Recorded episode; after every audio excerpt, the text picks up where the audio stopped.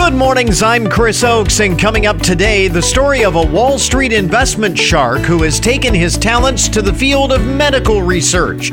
He says it can accelerate development of a cure for conditions such as Alzheimer's, but does corporate money come at a cost? Also this morning, while we're on the subject of debilitating diseases with no known cure, did you know that military veterans are twice as likely to be diagnosed with A L S than the general population? And after you've stocked up on pencils and filler paper and glue sticks, we have what you need to really get your kids ready for back-to-school season. This is the Good Mornings Podcast Edition for Monday, August sixteenth, twenty twenty-one.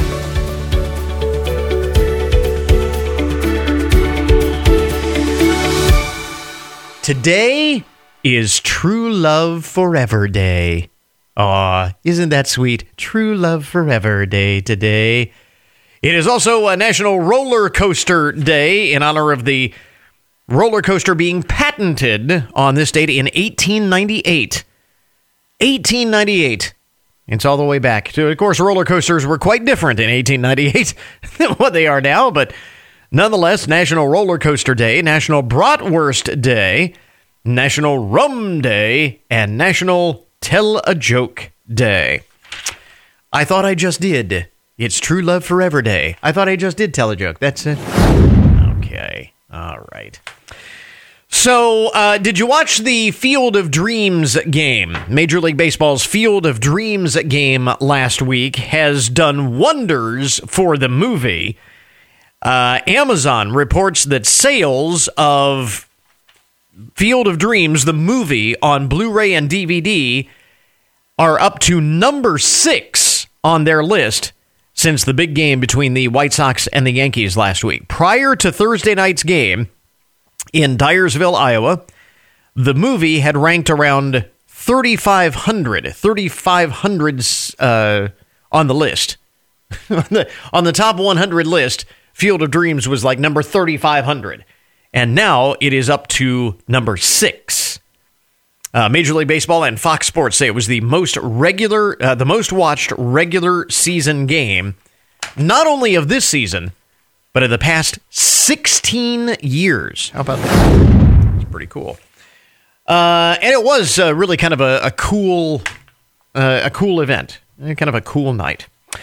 Uh, anyway, what else is uh, going on in the world? Kind of interesting. I don't know if you have been following this controversy of all things. I mean, who knew?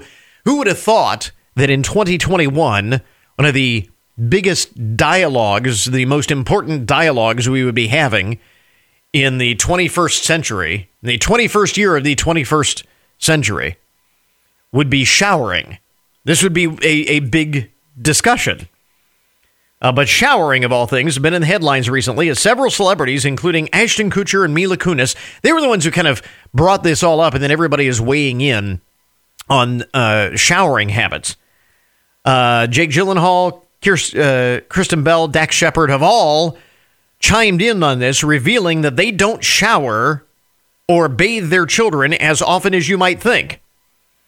So a new one-poll survey of Americans find that fifty-one percent say it is a must to shower regularly. Now, that's not to say every day. thirty-one, it's only thirty-one percent, or I'm sorry, thirty-one percent say it's not necessary to shower every day. Uh, thirty-five percent of those who think cleanliness is vital. And wait a minute. thirty-five percent of those who believe cleanliness is vital. Who doesn't think cleanliness is vital? Who are those people? Those are the people that I really want to know uh, about. But it says uh, thirty-five percent of those who think cleanliness is vital say they shower every day. fifteen percent do so every other day. Only eight percent take showers once a week, while four percent shower more than twice a day. Uh, Dwayne The Rock Johnson was a counter celebrity on this question, tweeting that he showers up to three times a day. And when it comes to kids, um, I think it was Dax Shepard and Kristen Bell said that they bathe their children only when they start to stink. Ashton Kutcher, Mila, Mila Kunis, who started this whole thing, say they wait until you can see the dirt on them. Uh, perhaps surprisingly, sixty-three percent of parents agree with that approach. Really? sixty-three percent agree with that approach? I, I understand that little kids sometimes don't want a bath. But, you know, just like dogs, they need them every now and then. They just... twenty-five percent uh, disagree with the idea that you only shower the kids when they start to stink. I would I would have hoped that it would have been higher than that. I'm sorry. Anyway, speaking of kids, new study suggests that moms with young children increased their alcohol consumption by nearly three hundred twenty-five percent during the course of the covid nineteen pandemic. Moms with young kids increased their alcohol consumption by nearly three hundred twenty-five percent over the past year to eighteen months. Now, mind you, drinking guidelines recommend that men allow for up to four drinks per day, but uh, no more than fourteen drinks per week. For women, it's no more than three drinks a day or seven drinks a week. So a big difference between women and men, according to the guidelines.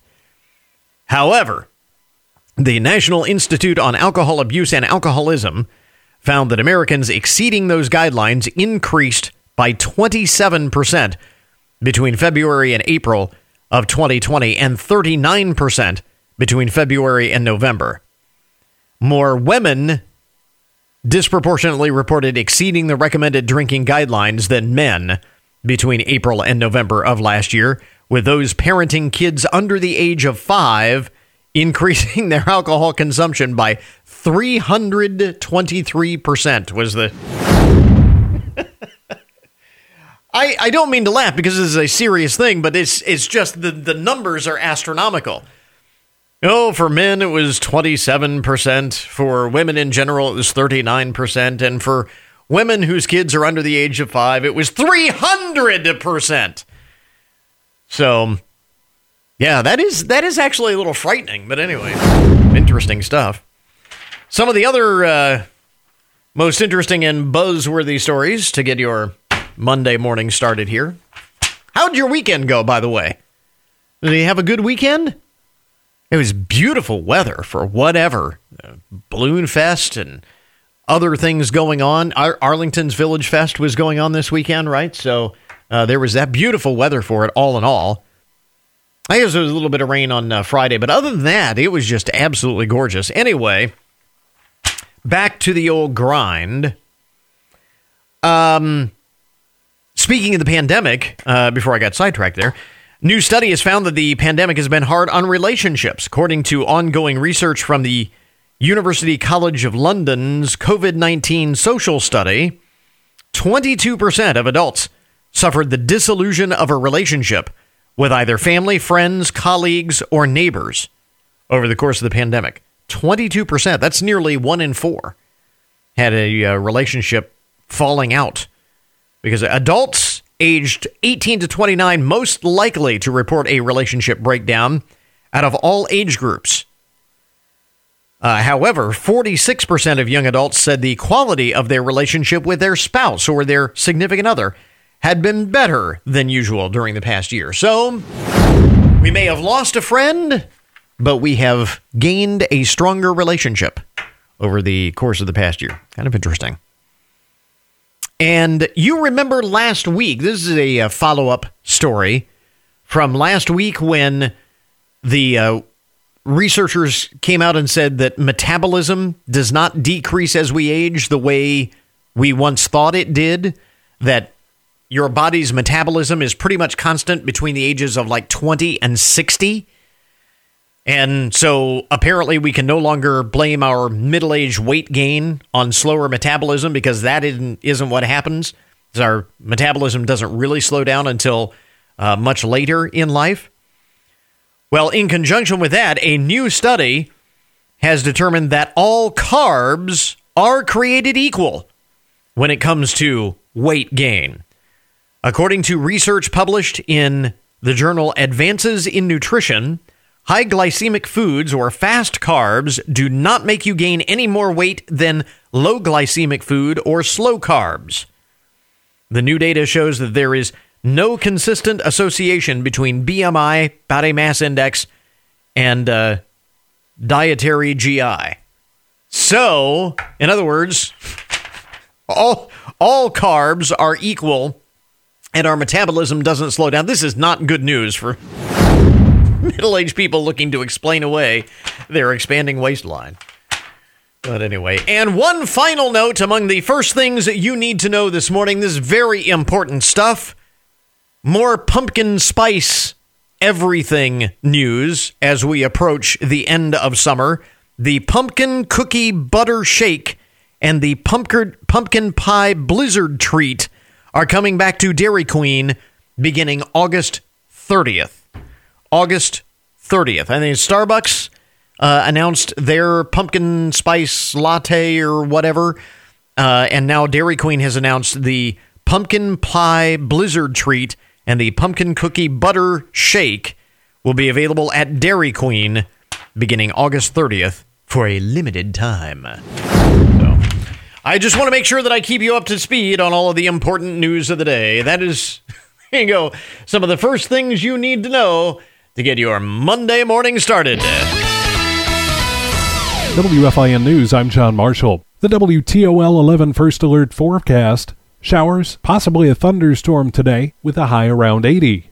The Ohio Department of Transportation reports a number of construction projects coming this week. A culvert replacement on State Route twelve just east of County Road one forty on Findley's west side will divert traffic for five days with a detour posted. U S two twenty-four east of Findley to the Seneca County line will be restricted to one lane for a paving project. Traffic will be maintained, though delayed.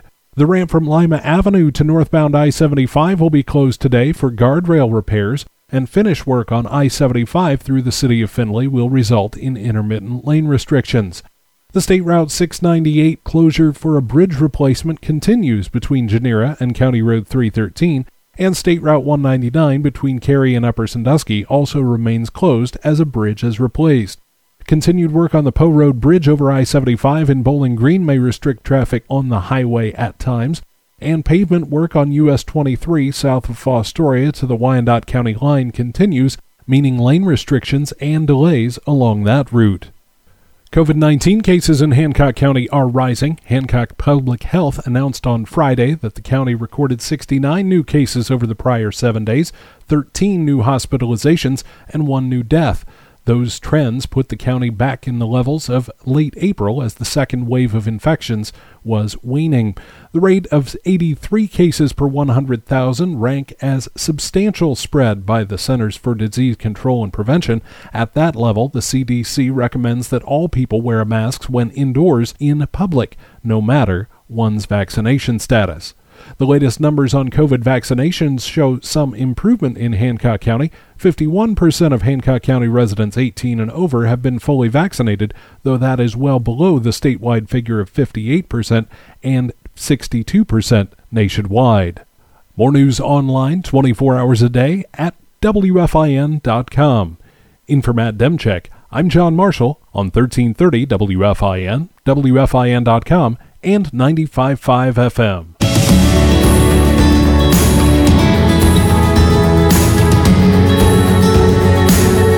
To your health this morning, more than six million Americans live with Alzheimer's, and one in nine people age sixty-five or older has Alzheimer's, making it the sixth leading cause of death in the U S, as currently there is no cure. And moreover, one of the most frustrating things for patients, for families, for doctors, is that even effective treatments are few and far between and often come with great controversy. Joining us this morning is veteran Wall Street investor Todd Ault the third. He is the founder of Alzamend Neuro, which is working to accelerate research into uh, cure, treatment, or ultimately a cure for Alzheimer's. And Todd, I want to start with the, the obvious question. You go from Wall Street investor to medical research pioneer. I guess this is a perfect example of what we always talk about, public-private partnerships. It's a little more complicated in, than that. Or investor, I, investors uh, and, and, and private research. So to go back to the beginning of this, how this got started, my father has Alzheimer's. He's been in the clinic for about two months. He's in a, a, a, a effectively care for people with Alzheimer's. Mm-hmm. Uh, my mother-in-law passed away from it. My grandparents died from it.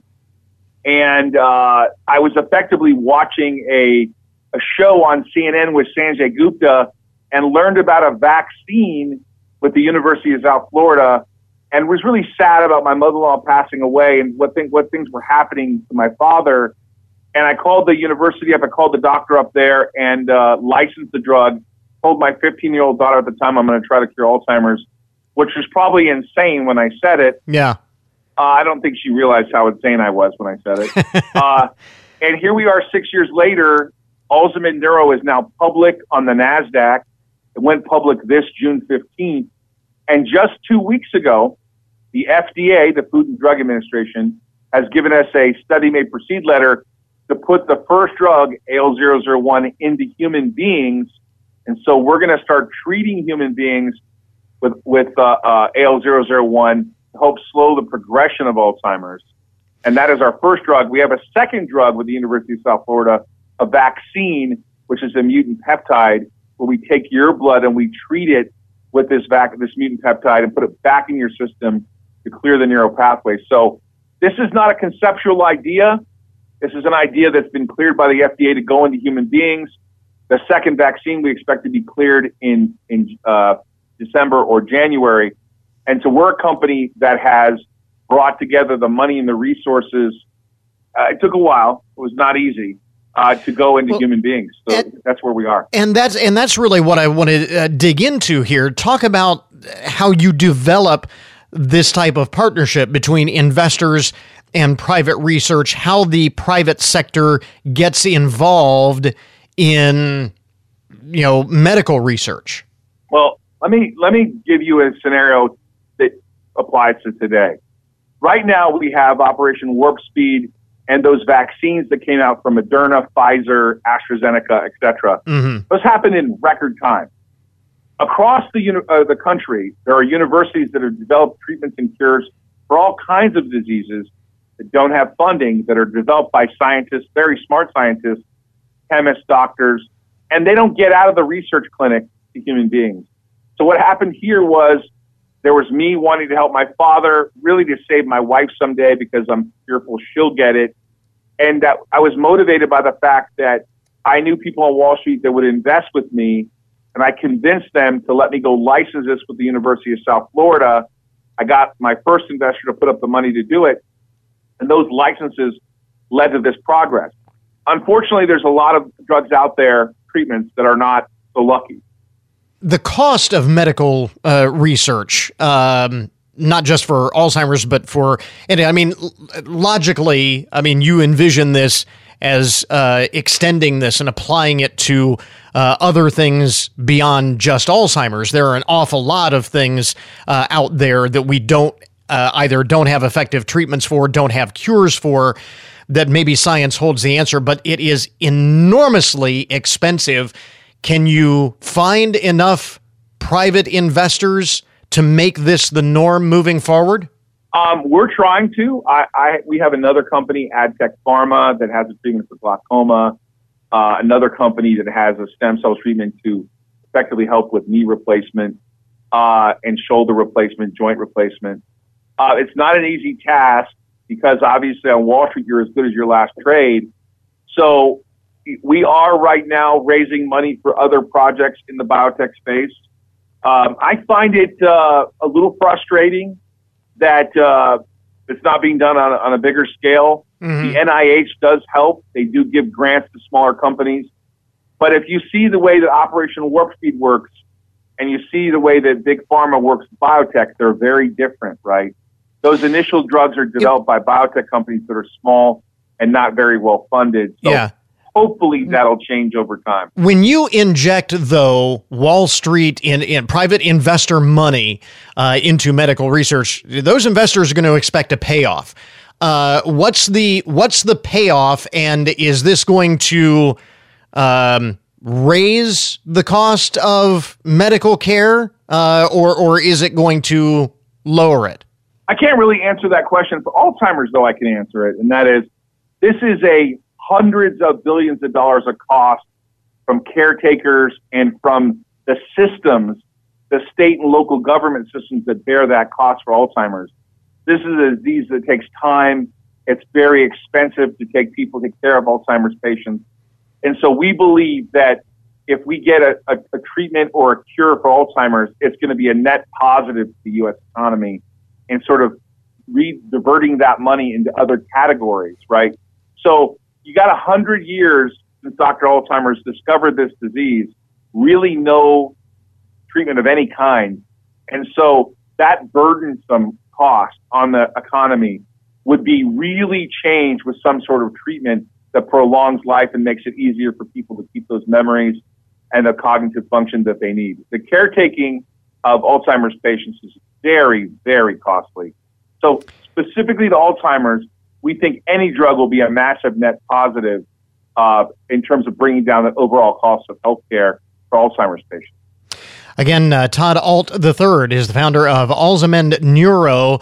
Uh, kind of uh, extrapolating this on out may be uh, the future of medical research uh, in injecting or in a relationship between uh, investors, private investors, and uh, medical research. Fascinating stuff. Where do we get? Uh, where do we learn more? Well, it's easy to get a hold of me. Todd Ault dot com is my website. T O D D A U L T. I'm on social media, but the company Alzamend Neuro. You can go to A L Z A M E N D dot com. A L Z A M E N D dot com. And I would encourage people that have a loved one or family member with this early stage to moderate stage to pay attention here, because we believe we're going to get unmet need and compassionate use. And the first drug is going to be in humans in September. This could accelerate very fast over the next year and a half. So I'd pay close attention. This isn't uh, pie in the sky. This is really happening. Potentially really big news that a lot of folks have been waiting a long time to hear. Todd, thanks very much for taking the time. We appreciate it. Chris, thank you so much.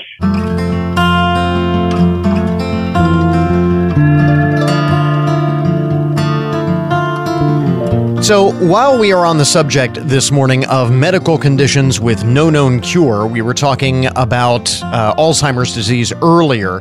Did you know that military veterans are twice as likely to be diagnosed with A L S as the rest of the general population?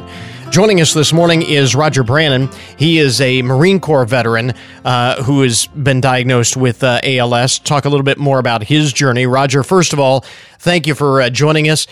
Uh, I know you're not a doctor, but you know, having experience, firsthand experience, is there any any reason? Has it ever been explained to you why military veterans are so much, so much more likely Uh, to be diagnosed with A L S, or is this something that, that people just don't uh, don't know what the connection is?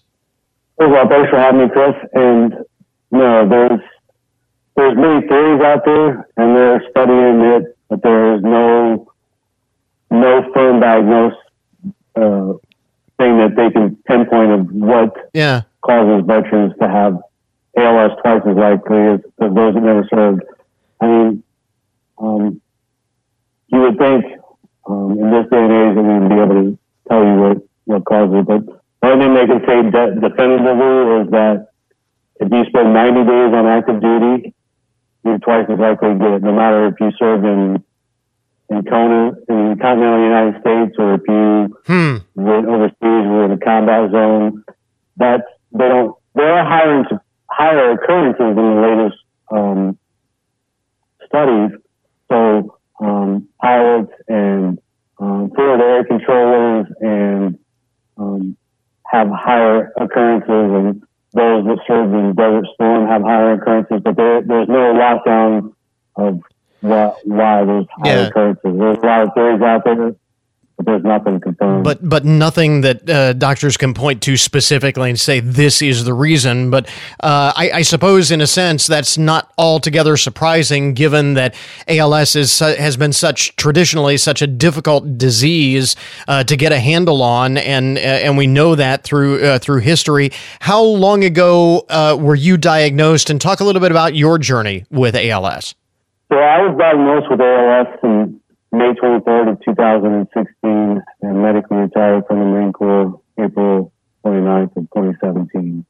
I've uh, been my journey in battle um, to fight A L S, and when I was first diagnosed, uh, and they told me that I had an eighty percent chance of dying within five years, I said I was, I haven't been average in the last twenty-seven years. I'm not going to be average now. Well, I'm going to live for thirty years. I'm going to see my daughter walk down the aisle and, and my son graduate high school and college. And you have to have that. If, if you give up on yourself, um, you're, you're giving up. And, and I can't do that. Um, as a Marine, I, I have the never give up attitude, and I, I'll continue till the day I die. But, um, that's a lot of people do give up, and that's sad that um, right. We have all these veterans dying with A L S, but um, hopefully we can find a cure, or if we can't find a cure, find something that extends their lives so that instead of eighty percent dying within five years, we have eighty percent living seventy years with A L S. Yeah. Um, um, let's change that.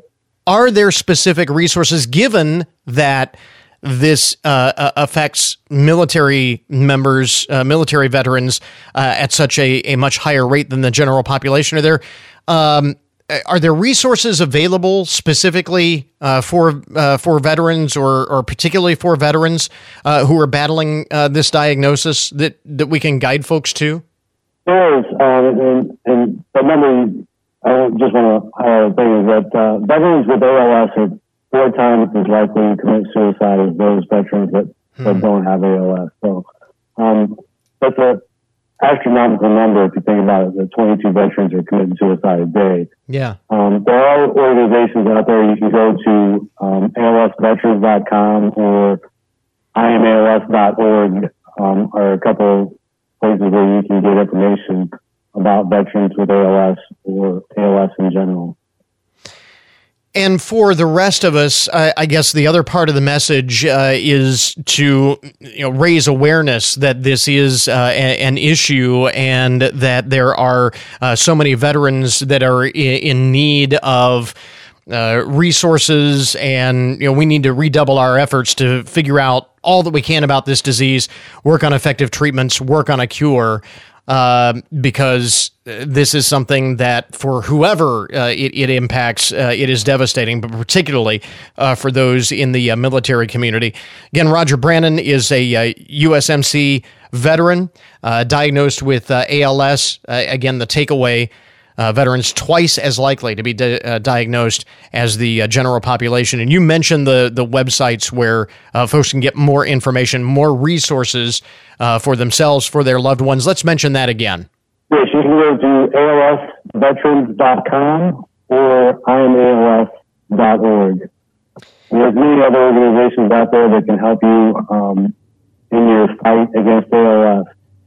And we will link those resources up on our webpage as well. Roger, I got to tell you, it, it sounds just from talking to you that uh, A L S doesn't know what it's up against uh, in this uh, this uh, Marine Corps vet. Uh, so we wish you the, the best of luck moving forward. Thank you very much for taking the time this morning. We appreciate your service. Thank you, Chris. We interrupt this program to bring you a broken news alert. Today's update on the odd and unusual side of the news brought to you as a public service, more or less, of Hancock County Veterans Services. I'm not sure exactly what to make of this story. Uh, I'm not exactly sure where uh, where it's from. Uh, I don't have a dateline on this. Um, a thirty-year-old man uh, recently visited the doctor. He had six kidney beans stuck inside his uh, private parts. Apparently, he put them there deliberately. got a, got a rise out of it, uh, so to speak. Doctor said that his plan was to uh, remove the beans, but they got stuck. He uh, then tried to pull them out using tweezers. Oh, I'm just, uh, now I'm in pain here. Uh, but he eventually ended up at the hospitals where doctors had to remove the beans surgically. Uh, there he admitted that he had uh, done it deliberately and actually had done it before, but had never attempted to use that many beans.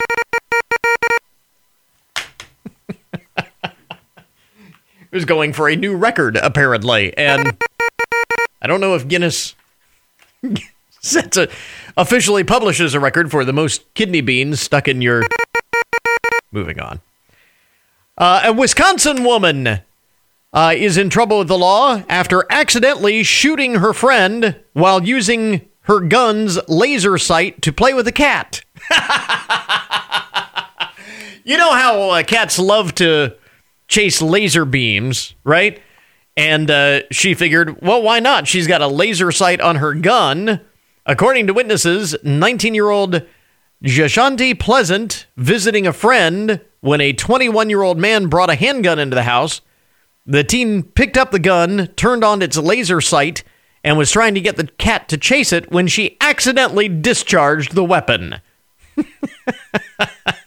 The man who brought the gun to the house was standing in the doorway and was struck by a round in his thigh. So I guess you're not going to bring your gun. Moral of the story, don't take your gun over to a uh, friend's house if they they don't know how to handle guns. Uh, he's going to be okay. She said she believed the gun's magazine had been removed and uh, is claiming that it accidentally went off. But she has been charged, nonetheless, with the negligent use of a weapon. I'm actually glad to hear that she wasn't the owner of the gun, because some people just shouldn't own weapons. Case in point. A Florida man has been placed under arrest for threatening Disney on Twitter. Um, Stephen Jordan, age thirty-one, created a Twitter account earlier this month and made a total of one hundred eighty-six tweets uh, that all went along the lines of, "Hey, Disney, we will blow up all of your executives and their houses with C four. And here's another one. "Hey, Disney, I will toss a hand grenade through their loft window." I'm talking about uh, homes of executives. Authorities did not... Uh, take that light. They were not amused. The Pinellas County Sheriff's Office says Mister Jordan was arrested after for uh, threatening to throw, place, or discharge a destructive device. What did the happiest place on earth ever do to him? What did, what did, what does he have against Mickey Mouse? I don't, I don't understand. But uh, that's a weird story. There always has to be something out of Florida, though. So reached our quota. Uh, let's see here. Lake Ozark, Montana. Lake Ozark, Montana? Uh, that's got to be Missouri. That's got to be a typo. This is, Lake Ozark is in Missouri, right? Okay. Anyway, Lake Ozark man accused of leading police on a wild chase that included several thefts, including the theft of the squad car he was placed in after being arrested the first time.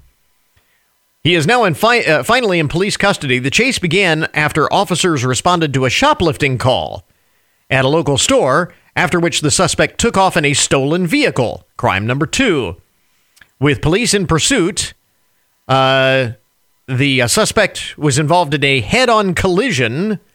He then left the scene of the crash and eventually went over the first layer of a cliff, jumped off a cliff to try and escape authorities.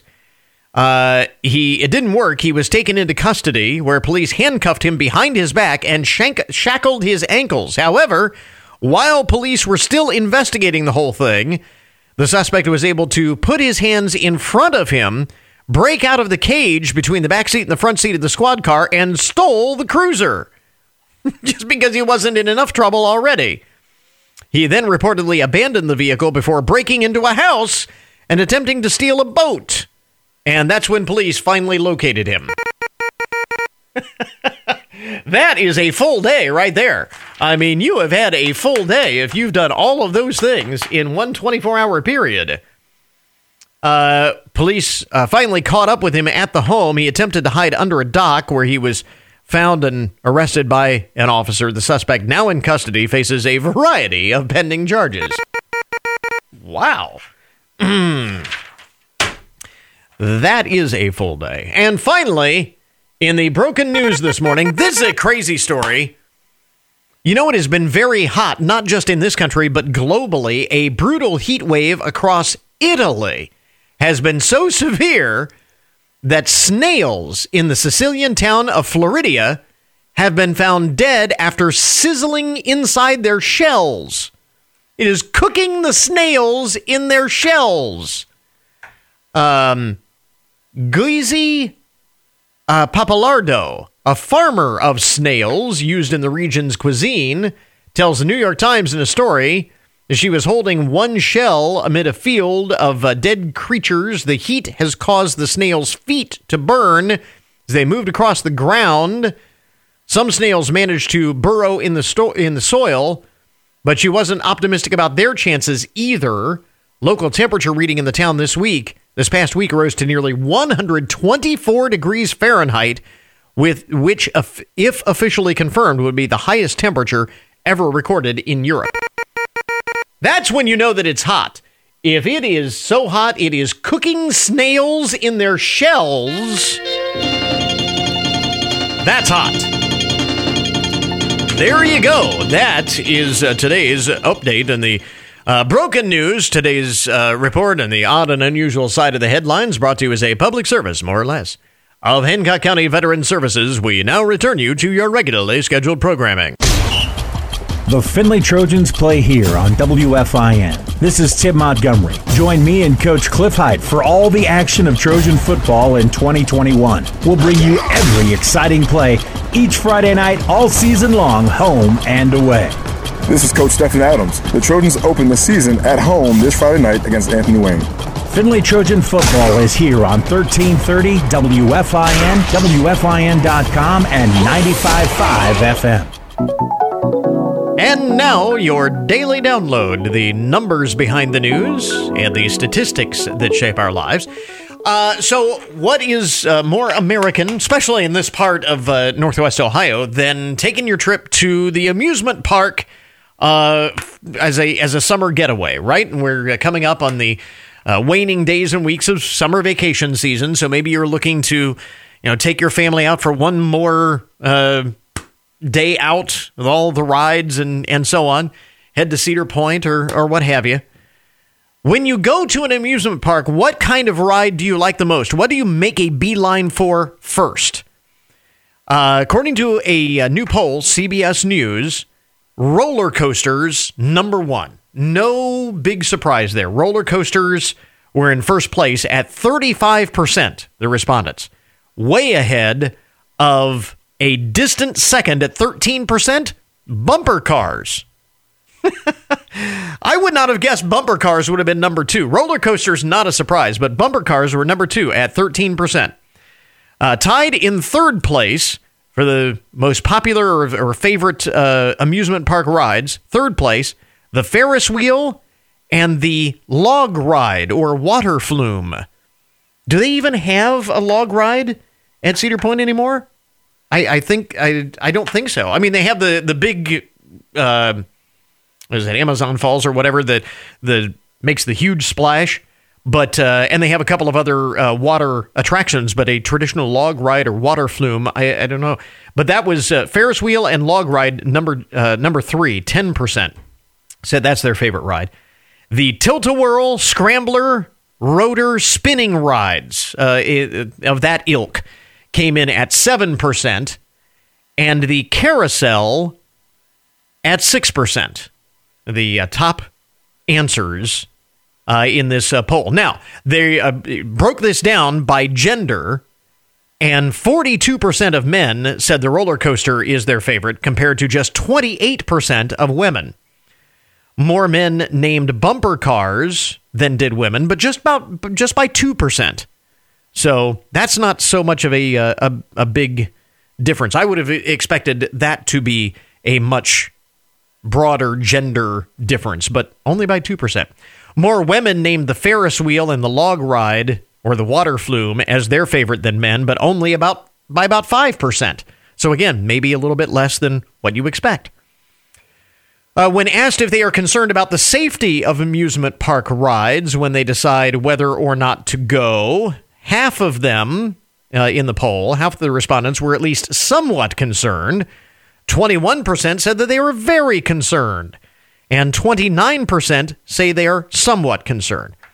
Uh, twenty-five percent in this poll said that they are not too concerned, and twenty-three percent said that they were not at all concerned with safety of the rides. And I read a uh, I read an article uh, one time with uh, an amusement park uh, executive, and I can't remember whether it was Cedar Fair or the Disney parks or Universal, is it one of the big, or Six Flags, one of the big amusement park operators. And uh, one of the executives said, if people knew just how safe the rides, the thrill rides, particularly the roller coasters are, they probably wouldn't be as popular. Because uh, he theorized, and I think he's right, uh, there is that uh, that certain adrenaline rush from feeling like you're living life on the edge, taking your life into your own hands by climbing on board these huge, gigantic roller coasters that go so fast and uh, so high and, and all of that. But there's really not a whole lot of risk there. If people knew how safe they were, they probably would not be as popular as they actually are.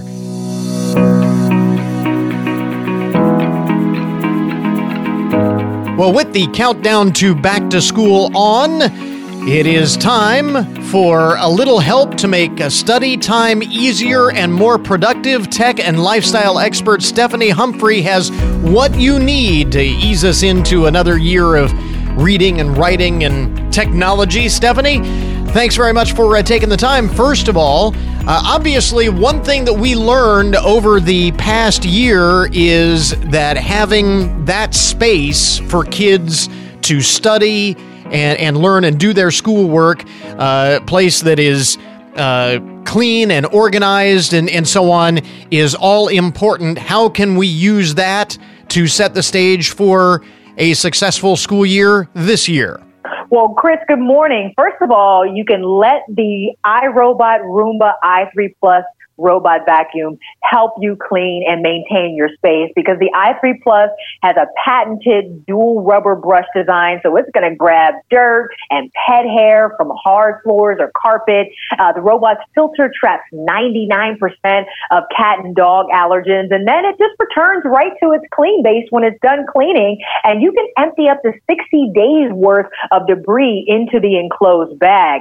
The iRobot software helps the i three Plus get smarter Smarter over time, so you'll get personalized cleaning schedules, you'll get helpful suggestions, and you're going to connect the i three Plus to your voice assistant, so you can literally just speak, and the i three Plus will get started in cleaning your home. So as we're heading into the school year, we want to be focused more on homework and not housework, and the Roomba i three Plus is a great way to do that. So you can get more information about that at i robot dot com. Now, uh, staying organized obviously is key for success, especially when we've got everything back to school, all of the after-school activities. Before you know it, the holidays mm-hmm. are going to be here, which is going to add a whole nother oh, layer to uh, all of that. uh, so uh, what recommend- re- recommendations do you have to keep everything organized and uh, in order? Right. So I have a, a easy way to manage your family schedule with a shared color-coded calendar. It's called Cozy Family Organizer, and it's going to keep track of all of those daily activities, the school events, the sports practices, the doctor's appointments. Everything's going to be all in one place so that you don't have any missed pickups and no double bookings. They have some really cool features in there to create a grocery list and find recipes as well. And that's going to simplify those weeknight meals so that, you know, you do some advanced planning and don't have to be scrambling at the last minute at dinner time. So keep your family on track during the school year and all year round with the Cozy Family Organizer. It's actually a free app in your app store or at cozy dot com. Good stuff there. Now, uh, you've got a hack that'll give us some uh, great deals on back to school spending. I think the number that I saw is something like thirty-two point five billion dollars on uh, back to school spending. How do we cut that down to size? Yeah, it's super expensive these days. So before you start any back to school shopping, you are going to head to Slickdeals first. It is the leading social shopping platform. Whether you're using the website, the app, or the browser extension, you get twelve million unique users that are all working to help you discover the very best deals at the top retailers across the web. So you know you're getting a good price. You're going to search for items. You're going to discover great products. You'll read reviews from a community of smart shoppers. And it's kind of like having twelve million best friends that are helping you do your back to school shopping online. So set a deal alert. Get notified when the item you're looking for is at a great price, and head to slick deals dot net for all of your back-to-school shopping. And lastly, obviously, we know that technology is a big part of learning uh, in the twenty-first century. And beyond that, our kids just have their gadgets that aren't cheap either. How do we help protect all of those gadgets? Definitely. Well, you want to invest in those accessories that are going to help your family protect their technology. And OtterBox for Kids combines the trusted protection of OtterBox that we all know and love with products that are designed specifically with kids in mind. So this is going to be great for back to school. The easy to use case comes in three different colors, and the easy grab case stand is really good for those little hands to carry their tablets into school, or you can hang it from the headrest in the car so they can watch while they're on their way. The OtterBox for Kids mobile charging and audio cable bundle makes the charging process a little more durable by not having uh, those wires that'll fray easily. So, you know, whatever you're doing, whether they're at school, at home, or, or just taking a little bit of a brain break, uh, OtterBox for Kids is going to make sure that those devices stay protected. And you can find more information about that at Verizon or Verizon dot com. Uh, that that is perfect for those parents who always cringe when they see the smartphone getting stuffed into the backpack and the tablet being uh, jammed into the locker and, and so on. So a little peace of mind Absolutely. There. Again, uh, tech and lifestyle expert Stephanie Humphrey with what you need for back to school. Where do we get uh, more information on all of this stuff? Well, you can check out my website at a matter of life and tech dot com, or you can just head to my YouTube channel and search for Stephanie Humphrey. We'll link it up on our webpage as well. Stephanie, thanks very much. Thanks so much for having me. Take care. And that will put a wrap on our podcast for today. Thanks to all of our guests for joining us on the program this morning. Remember, you can get more information about all of the topics that we talk about each day on the show at our webpage. And that, of course, is good mornings dot net. Coming up tomorrow, one week until the first day of school for Findlay City School students. As kids head back to school this year, the focus is not only on how they are learning, but on what they are learning or not, along with the way it's being taught and why. We'll have an in-depth discussion, the shortcomings, the modern educational curriculum. So until tomorrow morning, that is Good Mornings for this morning. Now that you've had a good morning, go on out and make it a good day. We'll catch you back here tomorrow.